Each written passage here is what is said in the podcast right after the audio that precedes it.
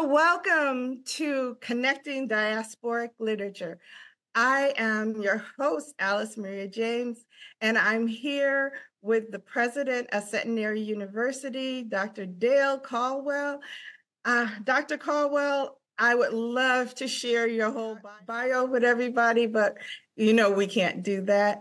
But I would, would love for you to share about Centenary University and your vision as far as the Black uh, Halls of Fame. Well, well, thank you very much. Good, good evening. Good evening, everyone. It, it is an honor to have these legendary women here uh, with us. We're gonna we're gonna learn a lot and be inspired today. So, uh, um, first, I, I, guess I'll say, even before I was at Centenary, I founded the Black Authors Hall of Fame and, and really wanted some dynamic leader, a woman of vision and power. And so, so Alice James was uh, was selected, and she's uh, just exceeded exceeded the expectations. And I started the Black Authors, the Black Inventors, the Black Tennis, and the Black Educators Halls of Fame to really permanently record history that has been overlooked. And so that's really the, the, the, the, reason that these halls of fame. We, we don't remember award ceremonies, but we remember halls of fame. So uh, you are all legends until that. Centenary University is a 157 year old university uh, here in Hackettstown, New Jersey, the northwest corner of New Jersey. I'm the first African American president, and actually, I'm here in the president's house. Um, and we're really trying to, to, to really have intercultural competence as one of our, our main focus areas, to really bring the world together, to introduce new, new cultures and perspectives that other people don't know and, and to create a unified world around diversity. So, so that's who we are. Um, we are welcome to have students apply. We have graduate programs, we have certificate programs. So we're just excited to be part of this. And Susan Van Alsten, our director of the library, is one of the most entrepreneurial leaders of the library. And really, it's with her and, and Alice who put this whole program together. So with that, Alice, I'll turn it back to you going to allow our skit to come forth. Okay. So this is a conversation between Patwa Patsy and Speaky Spokey. I'm Patwa Patsy. And I'm Speaky Spokey. Wagwan. Are you addressing me? Surely you mean how do you do? Eh eh. Then it's why you so speaky spokey. There is a great reason. We have to translate for some audience members. But patois is fairy language. It is if it's good enough for Miss Lou, then it's good enough for everybody. Well, that's really very true. Dr. Louise Bennett Coverley's seminal pedagogy and scholarship elevated Jamaican culture. You mean say Miss Lou bring we culture to the world with the patois? But I know everybody know it. Uh, quite so. That is why we're gathered here today to amplify Caribbean literary culture. We want to welcome a new generation Yes, it's nice to see how on a send call all of the young people them to gather around to hear the story and the poem them. Indeed. This Black History Month is a chance for more of us to understand and acknowledge the close historical ties between the US and the Caribbean from the abolition of slavery through the Harlem Renaissance to the 21st century. For example, Alexander Hamilton, who was born in Nevis, was a significant figure in the establishment and governance of the United States. Jamaica's Marcus Garvey advanced the civil rights movement during Jim Crow. Barbadian Congresswoman Shirley Chisholm ran for the presidency of the US and Jamaica's Louise Bennett Coverley took the baton, spreading Jamaican language and culture in the United States and further afield. Oh, Lord. Miss Speaky Spokey, Well, I don't have anything else to say. You blow the words right out of my head. You take over and make the other announcements, me dear, because they can understand you better. okay. Well, coming up next, um, we're going to have Dr. Opal Palmer Adisa, who will be giving us a presentation on nation language, Jamaica's nation language. Take it away, Professor. Thank you. Wagwan. you know, uh, thanks to President Obama, uh, everyone who did not know what that means now know Wagwan is how we say it in Jamaica. How are you? What's up? You know, we're glad to hear your story. And so I'm speaking about nation language, but actually, I'm actually doing a precursor. So the title of my piece is called A Serious Scholar on Jamaican Nation Language, Louise Bennett, aka Miss Lou. And I feel it's important to do that because whereas many people know about Louise Bennett, many people do not know about her scholarship. So I beg your indulgence uh, for me to share this information with you. And I want to start with a quote that was done by Robert Verity in 1961 in referring to Louise Bennett work. And Verity says, her work has constituted an invaluable contribution to the discovery and the development of an indigenous culture, and her verses are valid social documents reflecting the way we think, and feel and live.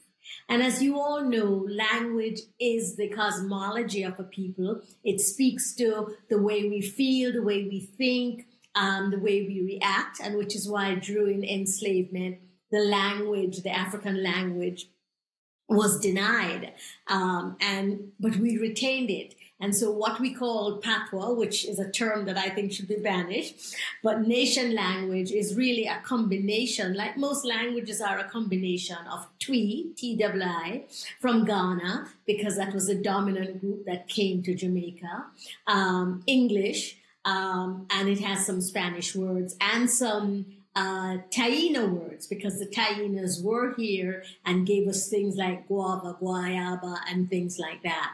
So, but nation language, like any language, is the mixture of all of those that comes to represent our very ethos. But a little bit on Miss Lou. Louise Bennett has long been a household name, not only in Jamaica, but throughout the Caribbean, where her poetry is taught as well as in England and other North American regions. However, pe- many people know very little about Miss Lou, or rather, they know very little about Louise Bennett, who is a scholar. It's way past time that we set the record straight and understand that Louise Bennett's entire career, whether it is her pivotal role in pantomime as an actress, writer, and director, or her role as a folklorist collecting stories, recording dances, documenting Jamaican proverbs, riddles, and other sayings throughout Jamaica as a cultural worker, her or her formidable role as the host as well as the content provider for the only Jamaican TV show for children on Jamaican culture, Ring Ding, that has ever been produced. Louise Bennett dedicated her entire life um, as a cultural activist and a cultural commentator to the people and the culture of Jamaica. And I want to underscore that, that this was a life of, of lifelong contribution and a conscious contribution on Louise Bennett's part. It is important that people understand and know that Louise Bennett was a scholar.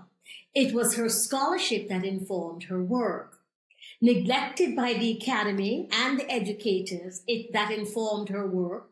Um, it was not until 1963 when the literary critic and professor at the University of the West Indies, Mona Mervyn Morris, wrote an insightful piece examining the work of Louise Bennett entitled Reading Miss Lou Seriously. This is really the first important essay and scholarship about Louise Bennett's poetry. Yet, despite this, Louise Bennett's work was largely ignored by the Academy, and her poetry was relegated as dialect poetry, a term that trivialized her craft and content. And even though Miss Lou's work is celebrated widely now in Jamaica and is often featured in the festival competitions, her work is still limited to the dialect category. And oftentimes the way the children are taught to say her poem, it is as if it can only be loud and crass and one dimensional. This has to change because her work can be and should be read on multiple levels. Allow me to pause here and give you some background about Louise Bennett's education and then go into the use of nation language and what I believe was her mission. Louise Bennett attended Excelsior High School, a very important high school during that era and still is, and she graduated in 1942.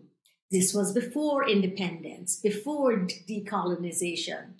It was there that Louise first recognized and was recognized for using dialect poetry. And in fact, Eric Coverley, whom she married 12 years later, who became her husband, was an entertainer and a promoter of Jamaican theatre, saw Miss Lou perform, saw Louise Bennett perform, and asked her mother to have her perform at his Christmas show that he curated. And that was her first paying gig. After graduating from Excelsior in 1943, Miss Lou enrolled at Friends College in Highgate, St. Mary, where she studied folklore. And this is an important marker that I want people to understand that Miss Lou didn't just go about collecting folklore. She understood that the, the culture, the saying, the dance, the proverbs of Jamaicans were important. And she wanted the academic background so that she could collect and study these in a manner that was in keeping with the discipline and the scholarship. So she attended Friends College in Highgate, St. Mary, and studied folklore before she began to formally uh, collecting folklore. That was the same year her first poem was published in the Sunday Gleaner. Fast forward two years later, in 1945, after being awarded a scholarship from the British Council, Louise Bennett was the first Black student and the first Jamaican to study at the famous London Royal Academy of Dramatic Arts. And rather was rather prestigious then and is still considered an important institution that trains the best actors and actresses in the performing arts. And Louise Bennett studied there and excelled. And while there, did performances throughout London. Not only did she do performances throughout London, she also did a radio show on BBC, the British Broadcasting Corporation. Miss Lou and Jamaican Nation language are still using still being relegated to a certain class, which is why I no longer use the term patois, because patois, as defined, is a dialect of a particular region, especially one with low status.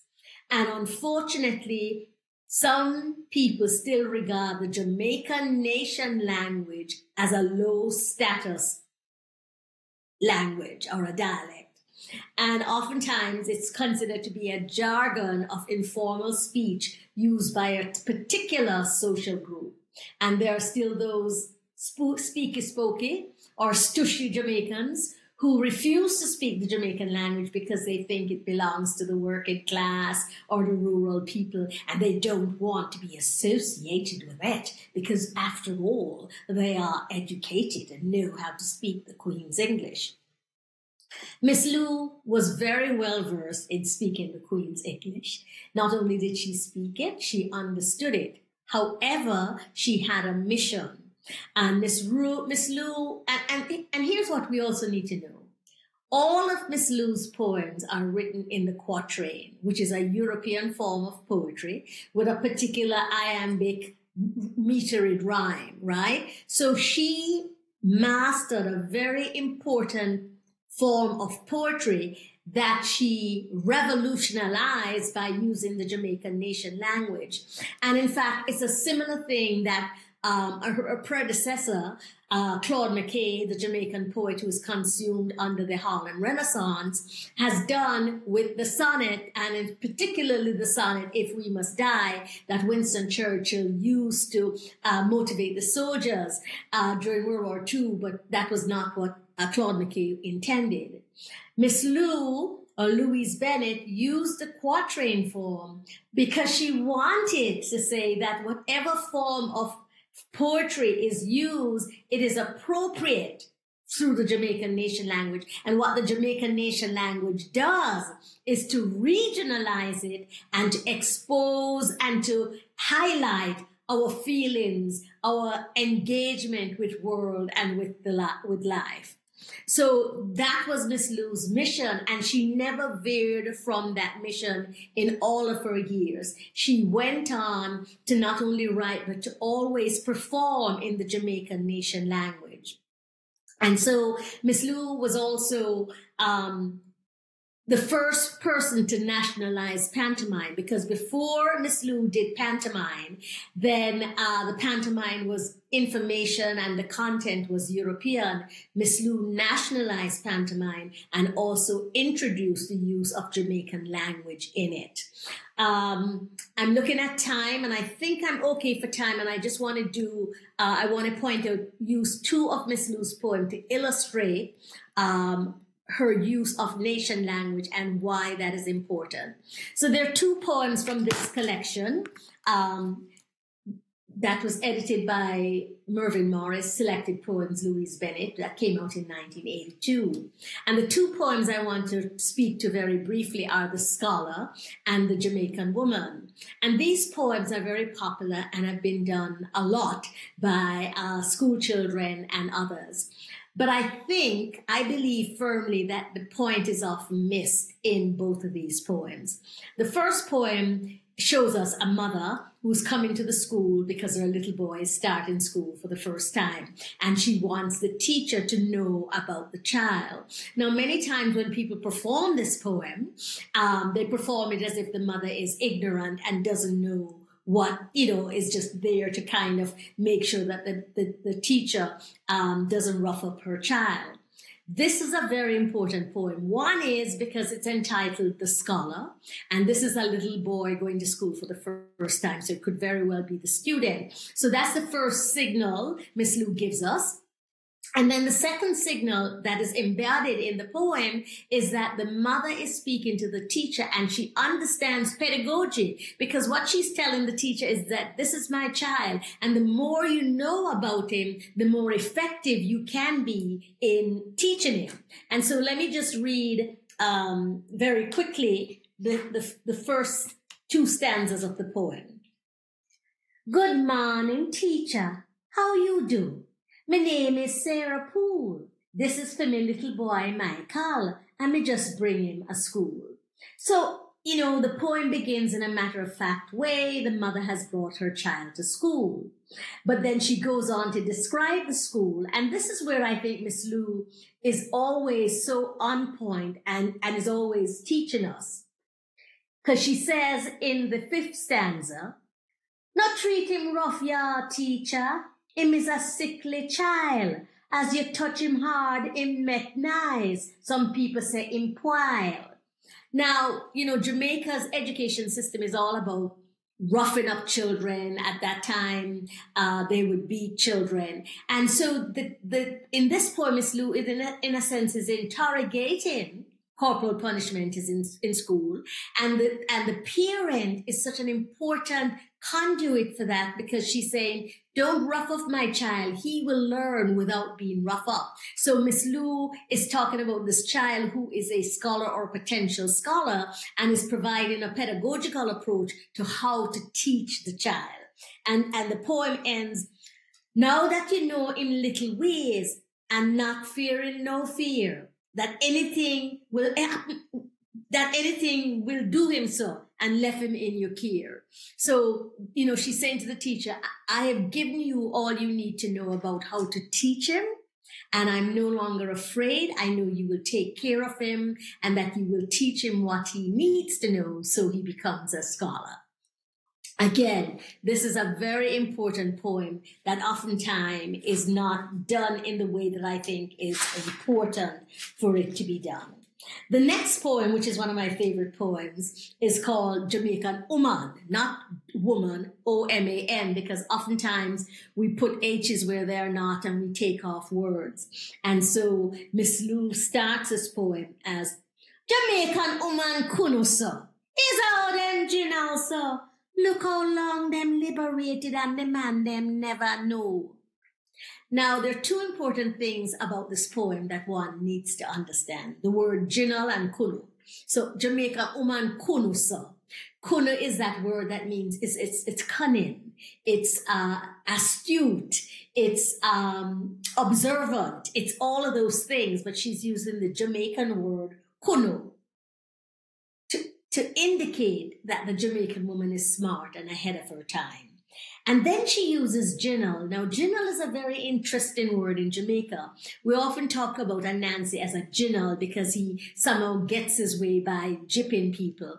But jinnal also in this content is again, like kunu, is wise. In other words, you have to, what Miss Lou is saying, which is part of the Nancy persona, is that you have to be subterfuge in order to get ahead. And so the Jamaican woman has had to be subterfuge. She has had to pretend to be something else so that she can be the liberated woman that she is. And the poem goes on to say, and I love the second stanza, Look how long Jamaican woman, mother, sister, wife, sweetheart, outer road and inner yard depend and dominate her part.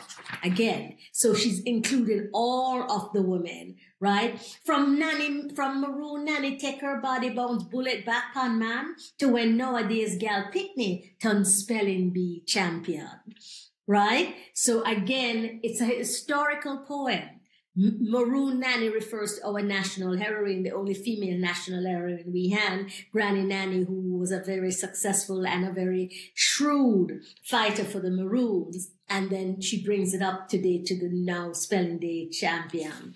And then the poem ends. But the cunny Jamaican woman ban her belly, bite her tongue, fetch water, put pot pan fire, and just dig her tongue aground. For woman lock their dungle heap, some rooted more than some. But as long as fold a scratch dungle heap, woman luck must come. Little by little man start praiser. Day by day the praiser go. For him praise oh praise her. So it's sweeter, for she wonder if him know so the poem comes full circle and, um, and, and, and really demonstrates that this is the strategy that the Jamaican woman has employed, had to employ in order to get ahead. So the Jamaican nation language is, is, is a plum of, of all of our folklores and our idioms that encapsulate who we are and how we go about progressing in life. And Miss Lou used it um, not only just to celebrate us and to document our legacy and our culture, but also to show that in our Jamaican nation language is the embodiment of our ethos. And so I now turn it over. Thank you. Thank you, Opa. And I just want to pick up on that um, linguistic aspect. Miss Lou is so amazing. She, um, when we, as uh, as you pointed out, she writes on multiple levels, and I don't think there's any end to studying the, the, the, various levels that Miss Lou is portraying. And I wanted to read a few verses of the Candy Seller in which Miss Lou exhibits the um, Jamaican facility with language to castigate at the same in the same breath as it's complimenting. And the Candy seller, she we hear her optimistic sales pitch. It's very charming. And then when she gets disappointed then we hear the other side where we feel her deeply resentful response. So despite all of this hilarity we have to empathize with the woman because her daily workplace stress is encompassing something we can all um, appreciate and empathize with stress followed by hope followed by despair, heavy stress. So let me lead, read a few verses of Candy Seller for you. Candy lady, Candy mom, business bad nowadays. Lady with the pretty little boy, buy candy. Go on your ways. You're right to draw the picnic hand, cup on him nose hole. Him yard tear out like him want hypnotize me candy bowl. Nice young man. Come here. You want? Pin the cake? One glass? If you not buying nothing where you stop at, beg you move yourself, here, sir. Me no have button that you way. Give the lady pass fi come. Why you don't gonna join the Air Force? Them have plenty use fi bomb. After a whole day of going and coming and maybe selling a little bit, our lady has had it. Me done lift up now, yeah, Dinah, she says to her other uh, friend on the corner. Lock a how them lock up store and everybody that go home. Me not go sell much more. Me go cry out as me go along. Me might get a break. Bye. Till later on. Me gone.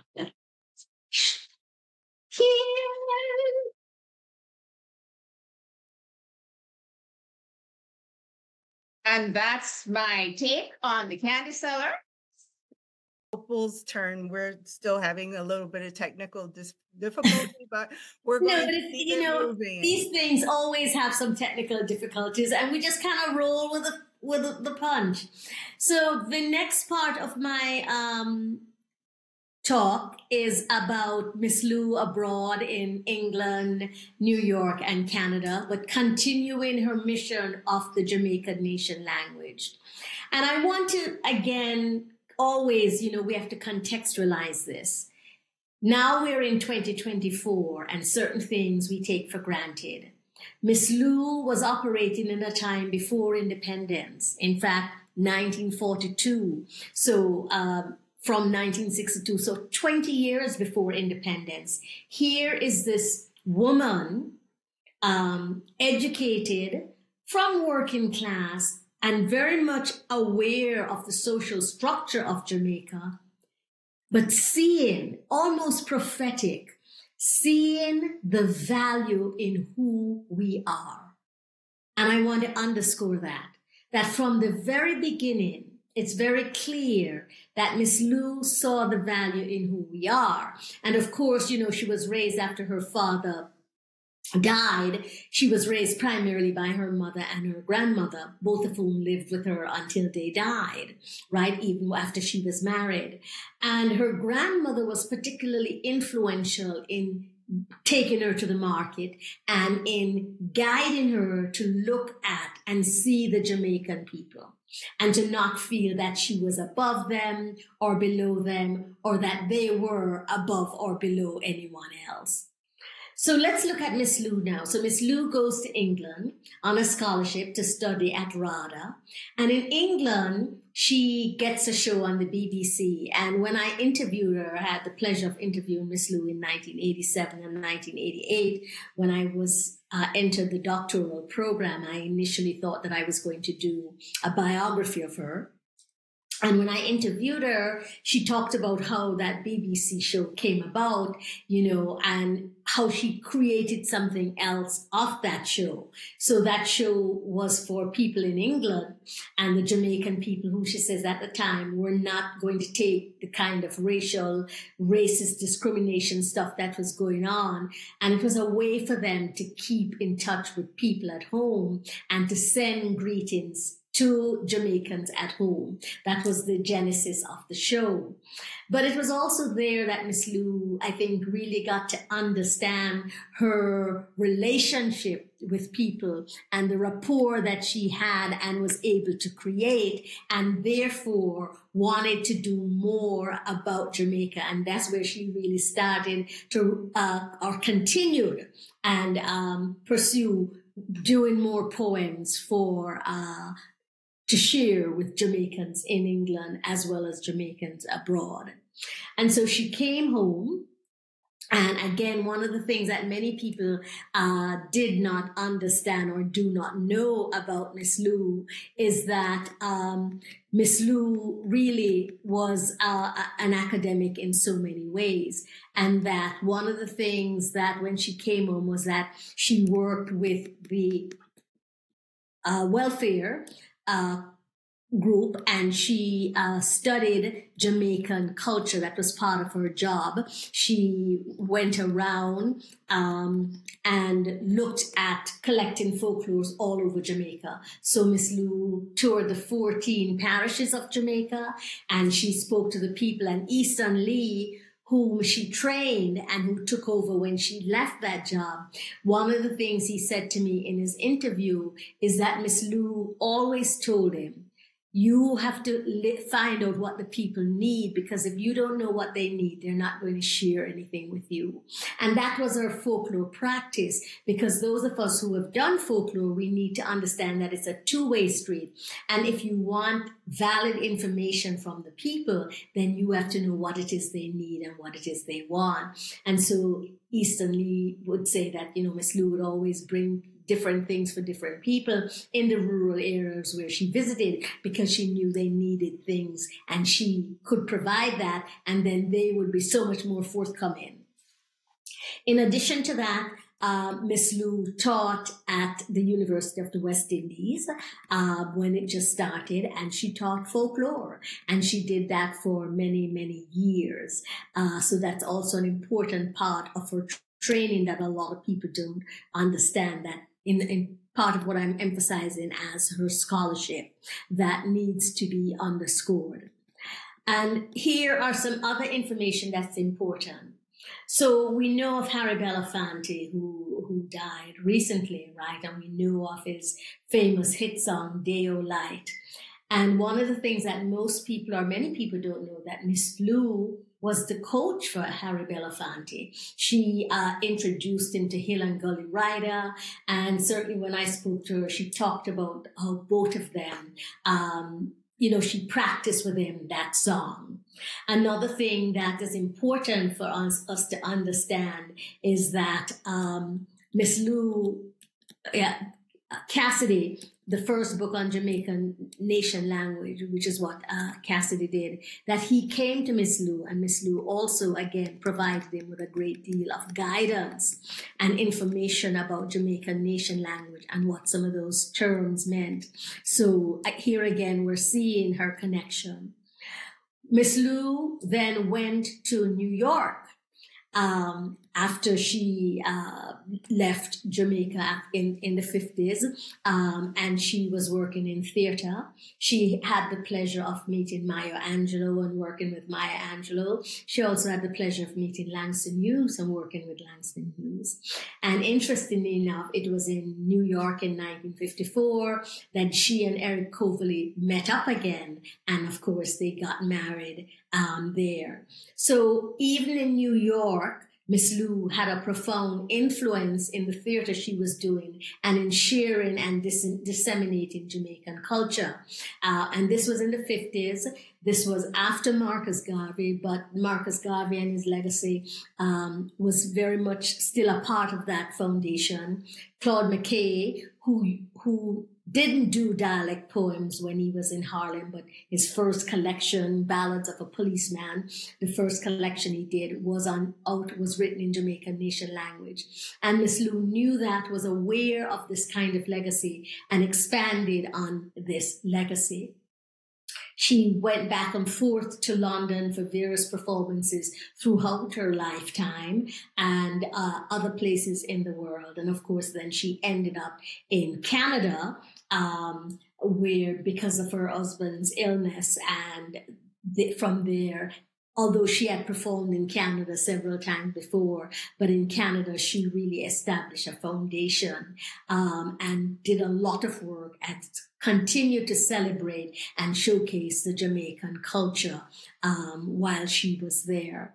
So this is really the legacy of Louise Bennett. And one of the things I found out in uh, 2019 when I was celebrating her centennial was that Miss Lou is widely taught throughout the Caribbean and many other Caribbean islands, particularly the Anglophone Caribbean islands. Her poetry is taught to the children there. And so the children there know her poetry and love her poetry. And that is why for me, this book, 100 Voices for Miss Lou is so important.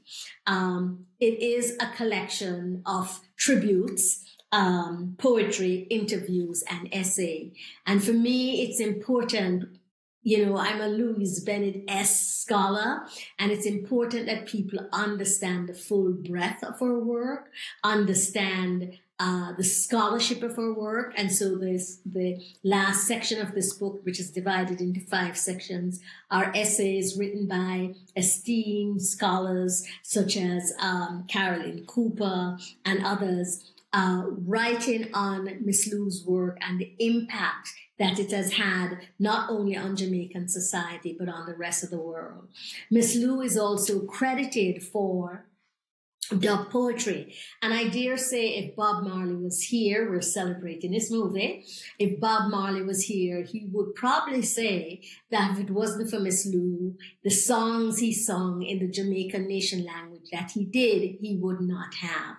And so when we talk about national heroine, yes, Bob Marley is famous and known throughout the globe, but we have to understand that he stands on the shoulder of Louise Bennett, who gave us all permission gave us permission to use and celebrate the Jamaican nation language. And as Mutabaruka, one of our famous dub poet, is so um, known for saying, is that Miss Lou was the first dub poet.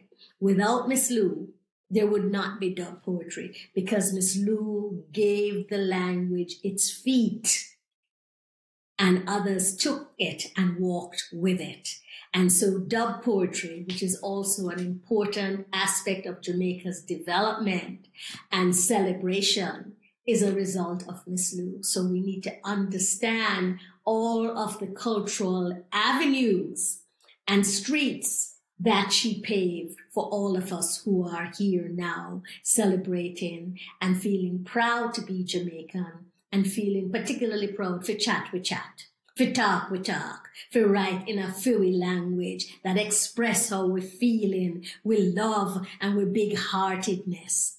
You know, and I want to end this presentation by reading an excerpt um, from the interview I did with Miss Lou in 1987. Um, and I say to Miss Lou, because this is also a perception or a, a, a element of Miss Lou that we see. I say, is the personal Miss Lou as jolly as the public Miss Lou? Where does the personal and the public merge? And this is Miss Lou's verbatim. A want somebody, man. That's what she said. I want somebody. So what she's saying is her public persona of jolliness and her private persona are the same. I could never have weathered all of the storms of my life if I didn't have joy and take kin teeth give a heartburn. So take kin teeth give a heartburn is a very common Jamaica saying. And what it means is that even though you're smiling, there is hurt. The smile is masking or soothing or helping to uh, move away the pain. So remember that phrase, teeth Kiba heartburn. I believe that we have the strength to overcome difficulties. Again, this is Miss Lou I'm quoting from. And a lot of it lies in our ability to laugh at certain things, to just bust out a laugh and blow off steam, right? And Miss Lou mastered that as a strategy to survive, as a strategy to promote her agenda of legitimizing and I use that word very carefully, legitimizing the Jamaican language. So that now I know of two universities where students uh, took the Jamaican nation language as a second language. And some of us here in Jamaica are still belly aching and saying we shouldn't, we should not teach that kind of language in the schools. And yet many of our children, it's the only language they speak it's their mother's tongue. And in order for them to speak and become proficient in English, it has to be taught as a second language. So, Miss Lou, me thank you, me thank you, me thank you, me thank you for letting me know that me could chat, me chat. And me thank you for sharing our culture with the world. Thank you so much.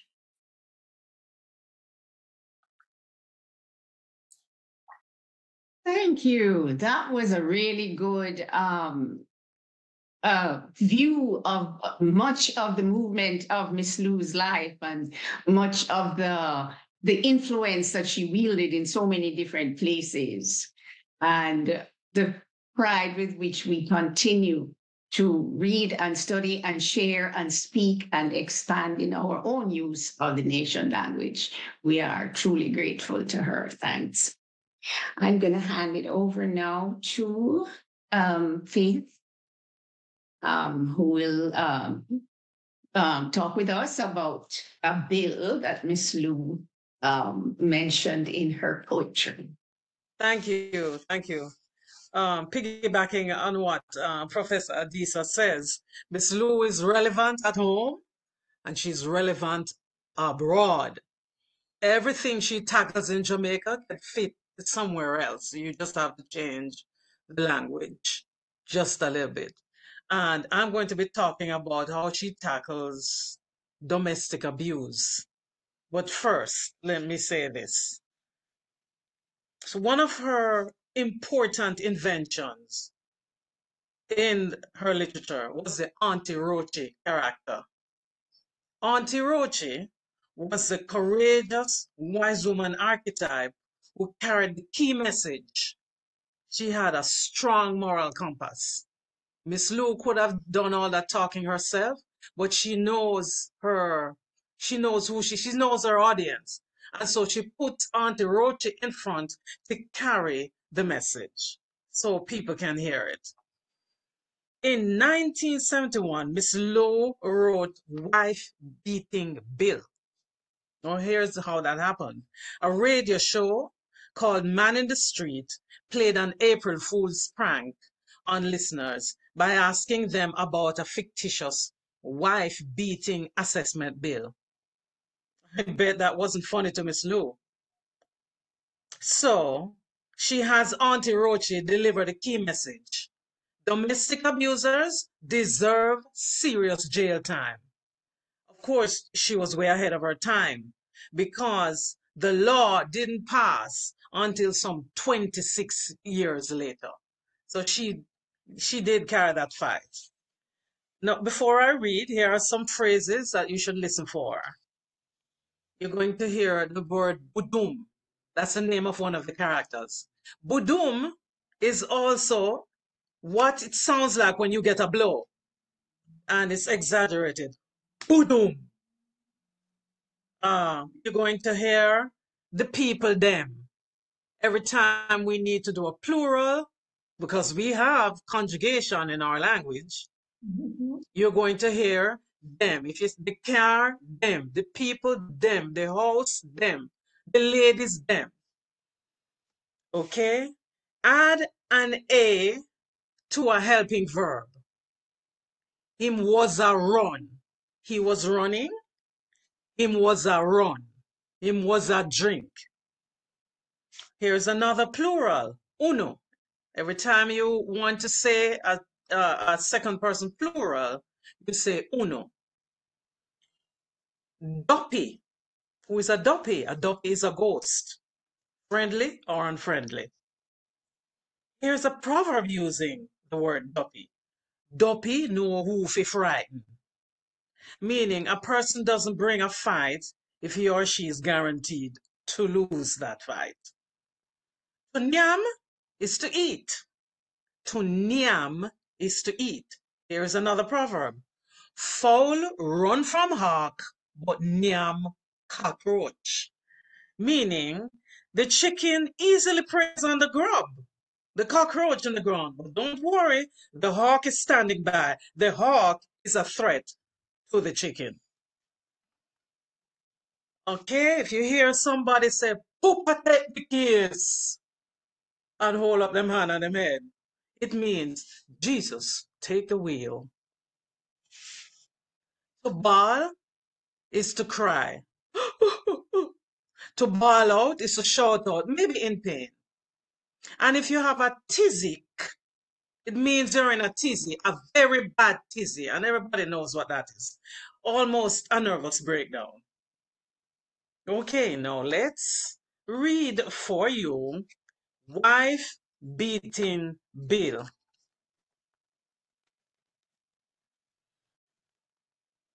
Listen up. You hear the man in the street yesterday morning ask the people what them think about the wife beating assessment bill? I laugh so till water come up the eye when man in the street catch everybody, including my auntie Roche. Hmm.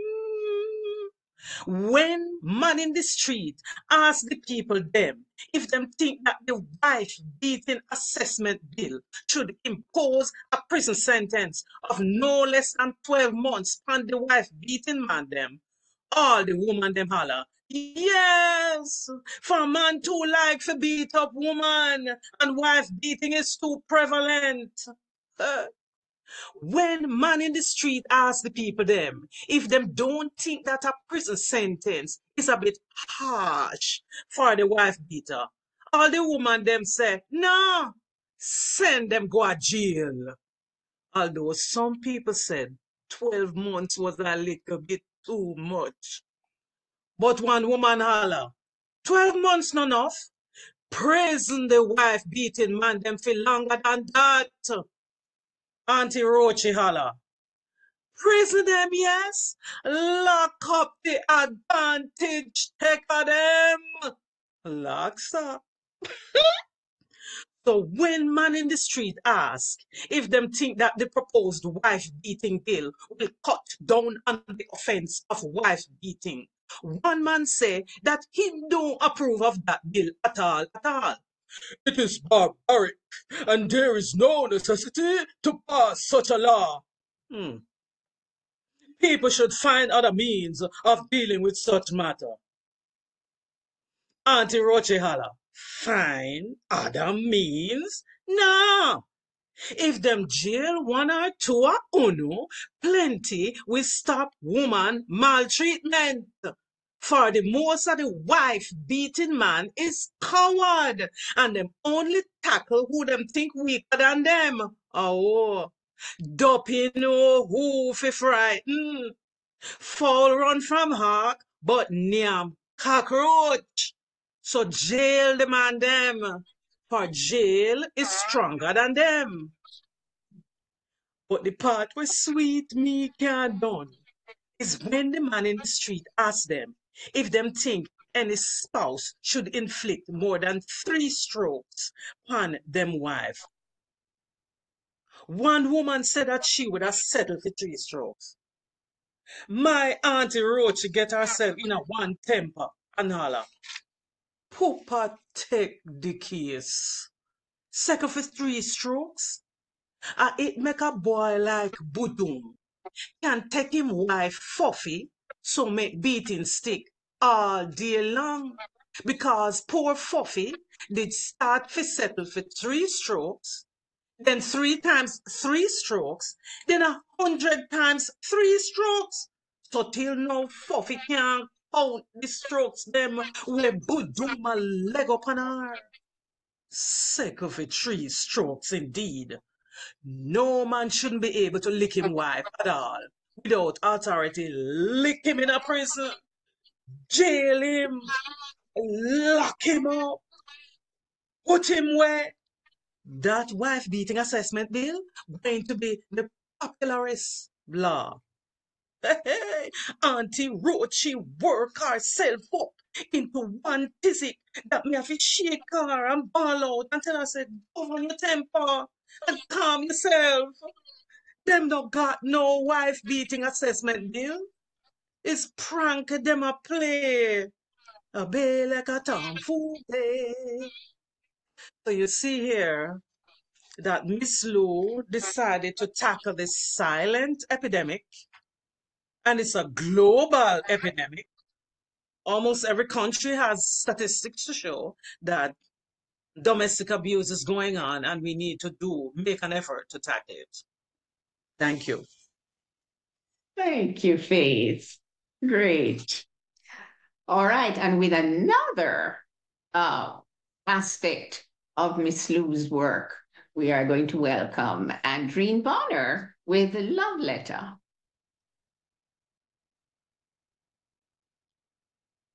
Thank you.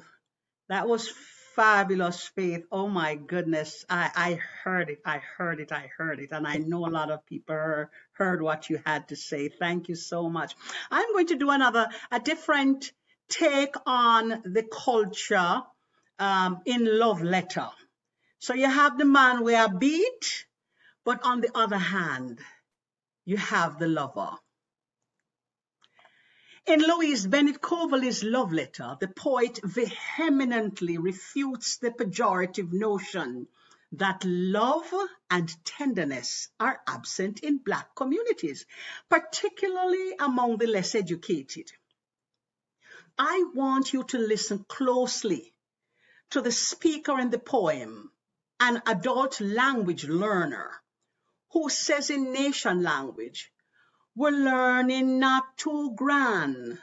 So what me can spell, me withdraw. Translated, it means I do not have much education. But what I cannot spell in this letter, I will draw. I will paint you a picture of how I feel about you. You see, this bold assertion highlighting the speaker's limited literacy underscores the importance of finding alternative means to express profound emotions through humor and cultural familiarities. Miss Lou skillfully utilizes symbolisms and cultural attributes to infuse the poem with a, a light-hearted tone a signature of hers, challenging stereotypes and affirming the passion and tender expressions that run deep in the psyche of Black communities. Love letter.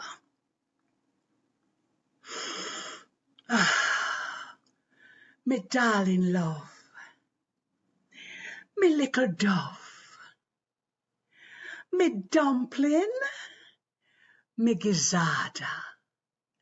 Me sweetie Sue, I goes for you like how flies goes for sugar. As I puts me pen to paper, and me pen nib start to fly, me remembrance remember the first day you catch me eye. You did just come off a tram car. A bus was uh, to your right. A car sweeps past your left ears and you turn up stiff with fright. Your jaw drop, your mouth open, just like when jackass start yawn. Me heart go boogo boogo boogo. I mean, know what make me born. Do Scar little letter. No laugh at me, ah. Me not too grand. So what me can spell? Me withdraw. The thing in at the corner with the freckles is me heart. And the plate with yam and saltfish mean that we can never part. See how me draw the two face them that look upon one another?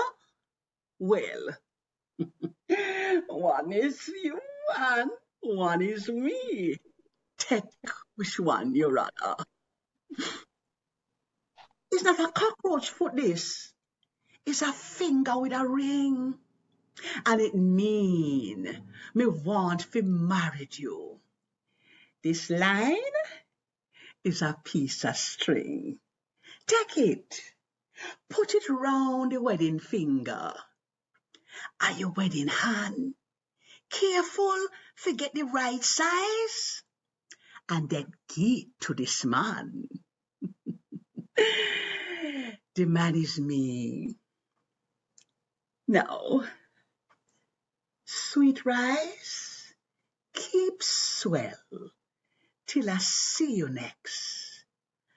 Accept me young heart while I close with love and Banza X. Superb. I love that poem, and you just you brought it to life. That's beautiful. Mm.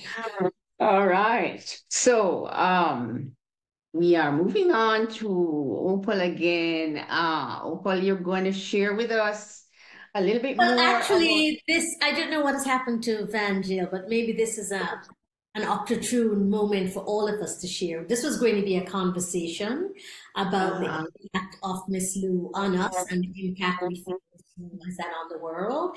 And Mhm. Angela and I had, you know, talked about raising a conversation. So I'd love to have a conversation with the three of you. Uh, let me just say to the audience, let me just say to each of you how incredible your specific selection was and how much it illuminates and expand what Miss Lou has to say. You know, that wife beating piece is, is a piece that I used many years ago.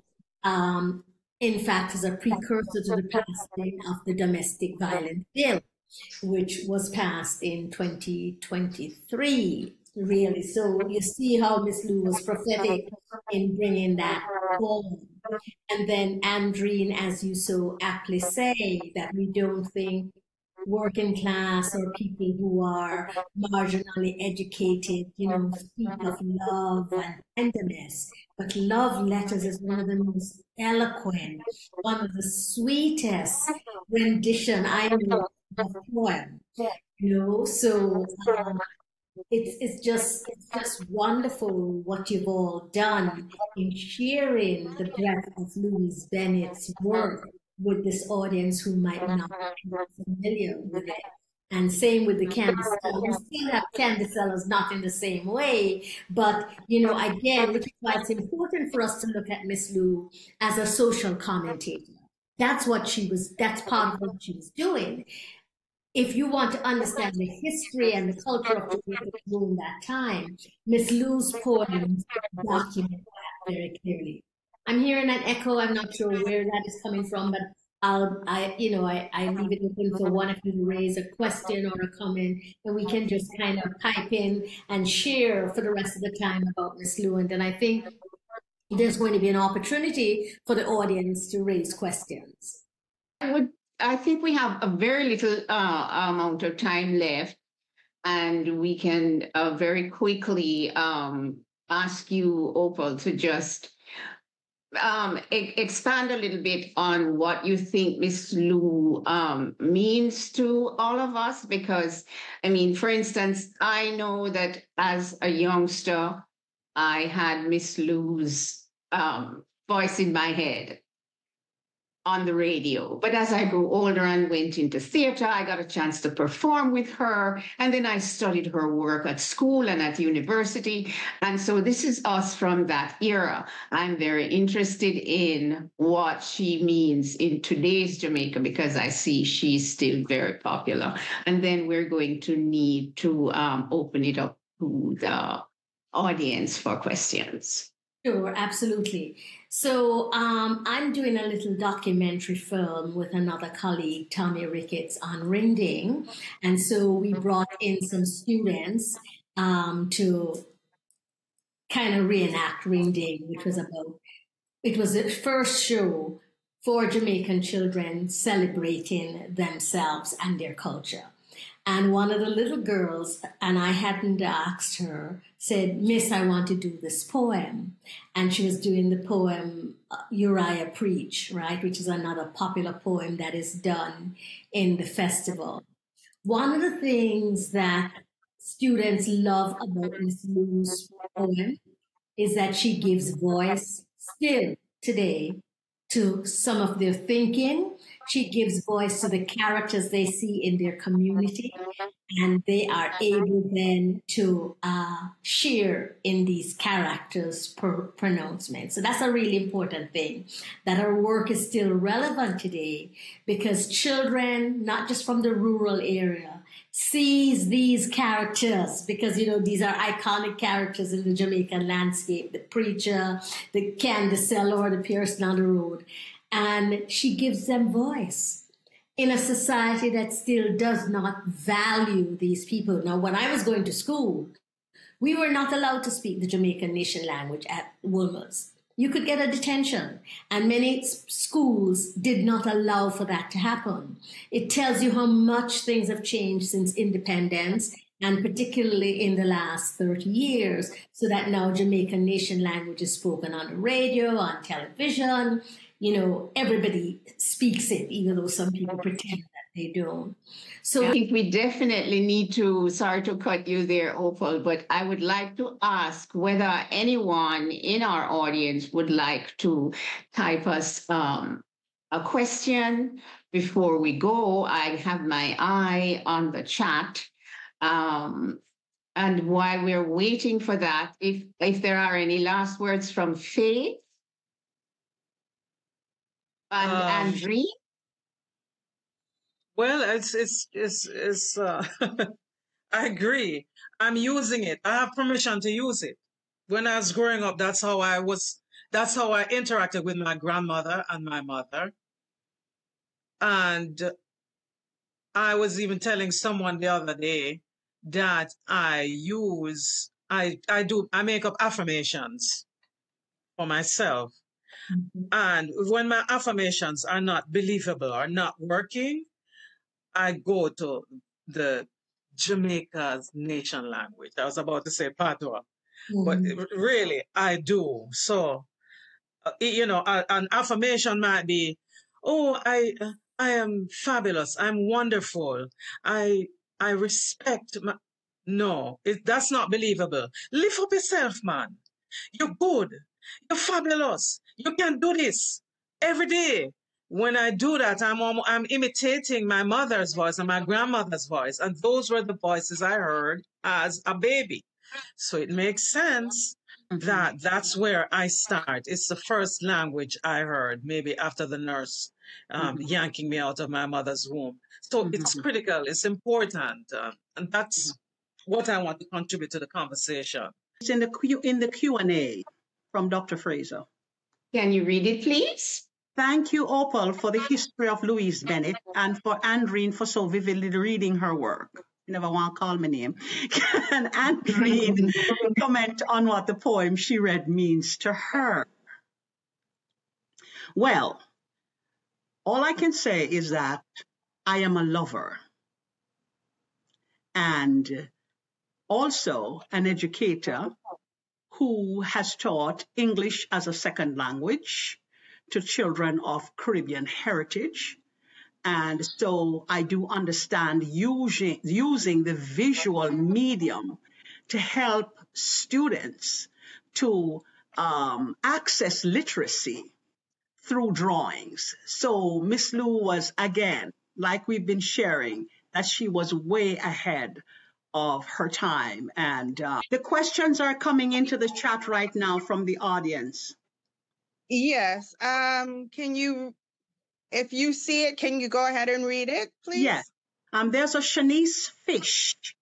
I am opening a Caribbean food market in Newark. The mission is to introduce the world to our rich Caribbean culture through food.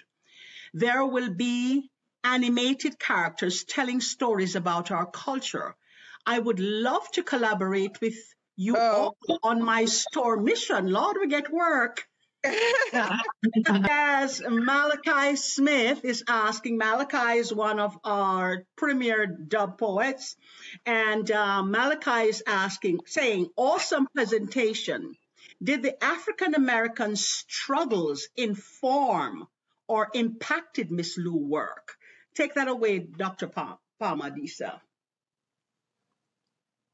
Malachi, thanks for that. Yes, I am sure it did. Miss Lou was impacted by the struggle of uh, Caribbean people in England, and certainly she was impacted by the struggle of African Americans and Caribbean people in America, and it informed informed her work. Um, tremendously. And, and in, in, the interview I did with her, she talked about her relationship with Maya Angelou and, you know, the way in which Maya Angelou talked about her own struggles in the South and elsewhere and her work. One of the things she loved about Langston Hughes that she felt was in an affinity with hers was that he was writing about the everyday African American in us, and she was writing about the everyday Jamaican. So definitely it was informed by the African American struggle because she saw the parallels that existed in terms of Jamaican, ordinary Jamaican struggling out of a colonial legacy. Great, great. Thank you. River Dean says, thank you for this great event. I'm working on a PhD based on Miss Lou's identification of a healing practice. I would love to discuss this with you. I don't know who you would like to discuss it with all of us or um, who wants to take that away. Well, I'm thinking we might want to offer a, a little bit more than we can cover today.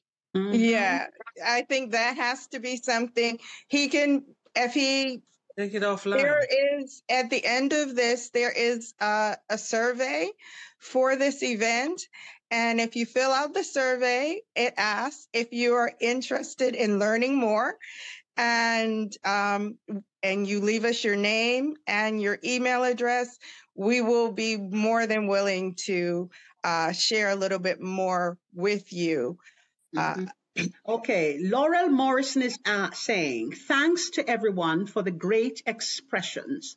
Must remind everyone that in my early school days, the parent would tell the teacher, you are in charge. Do what you will. Love this program, Laurel. Thank you, Laurel, Thank for you. the reminder. And there is an anonymous attendee who says, Alice, can you reconnect Dr. Vangella Buchanan connection, please? Unfortunately, it I could not get her on. Um, we we have a few minutes.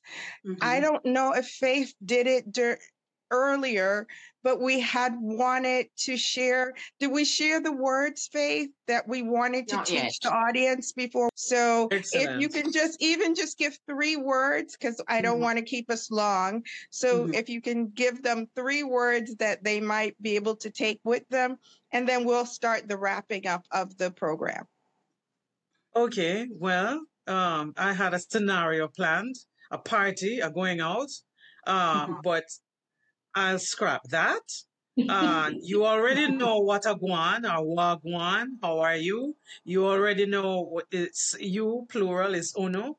Um, uh, you all. Let me see what else I can find on my list. Um, if your if your friends hold dog. Let me tell you about this one. Let's say you're going to pick up your friend to go to a party, and the friend's coming in, and you have your pit bull running around outside uh, the friend needs to come to the gate and say, Hold dog, I come in. And that way you'll take your pit bull and put him or her inside and let your friend in. Here's something else. I'm going to show you how to use a proverb. Fowl foot scratch better than cow foot. Fowl foot scratch better than cow foot. When would you use that?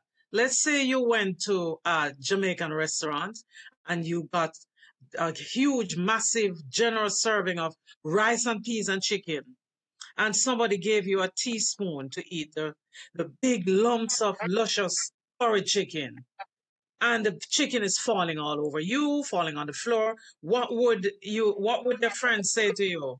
Youth man, Paul's foot scratch better than cow foot. You need a fork.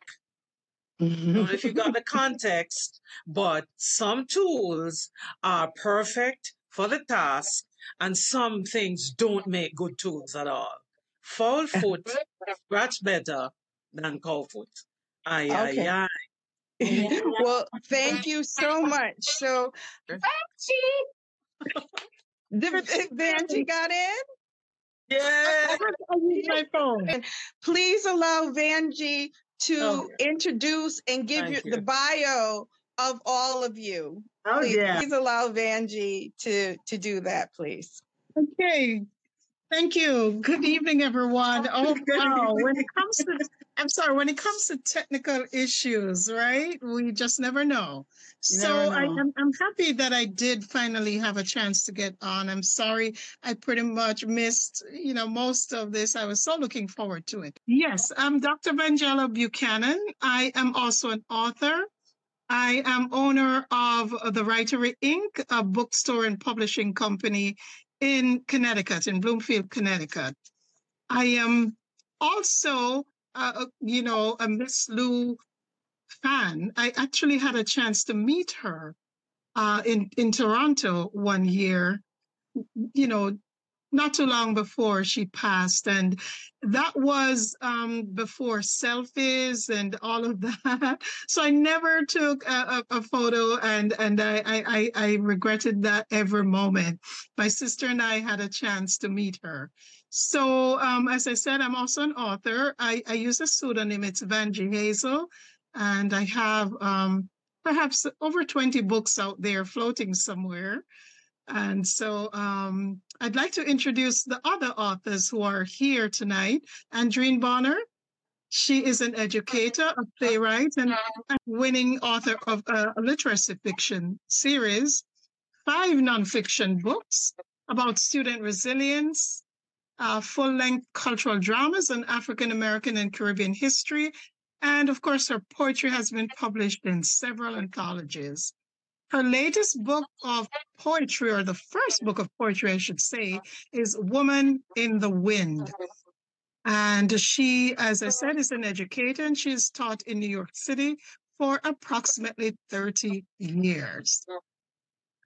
Then, of course, Dawn Forrester Price taught English literature in Kingston, and she excelled in Jamaican theater and music as a singer, a lyricist, and award winning actor. Wow. Having emigrated to the US, she taught college level English. She wrote, directed, and performed educational and religious theater and video productions, including Jamaica Woman. And we have Faith P. Nelson. She is a published poet, freelance copywriter, book developer, and indie publishing consultant. She gained years of experience working behind the scenes at the Embassy of Jamaica in Washington, D.C., and Black Entertainment Television, a Viacom network. Before that, she was an actress in Jamaica's national pantomime and other productions. And of course, we have Dr. Opal Palmer Adisa. She's the author of numerous books. She's editor of 100 plus voices for Miss Lou. She has worked um, in various capacities, including in gender and writing and editing industry. She is skilled in curatorial projects, nonprofit organizations, editing, public speaking, and creative writing. And of course, she is focused, uh-huh. she's part of the University of the West Indies, and she received her PhD from the University of uh-huh. California, Berkeley. And her focus was ethnic studies and Caribbean literature. Uh-huh. So these are the powerful women that we listen to this evening. And I am humbled to have joined your crowd. we are part to be part of this, the voices speaking for Miss Lou, and um, you know, keeping her legacy alive and recognizing that she was more than an entertainer. She was a scholar. And um, I think for most of us who now speak the patois, we understand that if it wasn't for Miss Lou, we would still be spinning around the jaw corner around the English, right? and so we are we have to celebrate this particular cultural icon. Thank you, ladies and gentlemen, for the opportunity. Thanks, Vanjie. too, but I I want to, um, be, I'm going to allow Andrene to close out with her benediction to Miss Lou, but I want to encourage part in this to check out these ladies on LinkedIn, Yes. Facebook, Instagram. They have a, a plethora of literature, both in um, nation language and in standard English. They are scholars, they are performers, they are marvelous women. And we, we couldn't do them justice in giving you their bio tonight. So I need you to look to check them out on your own, do your research. And I thank them and I thank you all. And I thank Centenary University for allowing us to be a part of this Black History Month with a Thank twist. you. Thank you. Um, so, and thank you, thank you, thank you, Susan. I appreciate you and Thank the work you've done. Susan is the library director for Centenary University, and I thank her so much for allowing us to take part in this. And with that, I will allow um, and Andrene to close out with the benediction for Miss Lou. Thank you. In the shadows of history's darkest night, Louise Bennett Coverley reminds us of our ancestral might. Survivors of the Middle Passage, slavery's chains, in her words for laughter, their resilience retains. So clap her, clap her, bless her too, cut and clear, for we grill Miss Lou. Raise Miss Lou picture upon billboard in a Times Square. Our Madras national dress with Jankra beads, stylish coconut earrings and bangle she to wear. Post Louise Bennett verses like Billy Collins in New York City subway.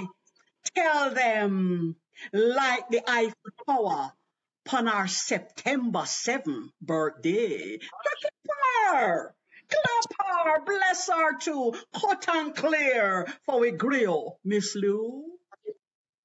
Sing our praises loud. Join in the mystic dance, make we brock out in a brockins, et to wheel and turn to the gumbe, dinky mini and the kumina. Let the spirit of the ancestors rise to meet her from the caverns of the silk cotton tree to the river valleys of the cockpit country, for she carried out the assignment with grace. Make we make enough noise in a display. So clap her, clap her, bless her too, cut and clear for we grill Miss Lou. Full of bookshelf in a every library. Put Louise next to Shakespeare, Robert Frost, Tolstoy, Zora Neale Hurston, Audre Lorde, Ntozake Shange, Toni Morrison. So clap her. Clap her, bless her too, cut and clear, for we grill Miss Lou. TV stations will soon catch on. Prime time, night time, midday news, closed captioning, subtitles on Chyrons. What a something with nation language, Miss Lou, give with the literacy keys, the literary keys, opening portals to a culture of possibilities. So clap her, clap her, bless her too, cut and clear, for we grill Miss Lou. Thank you.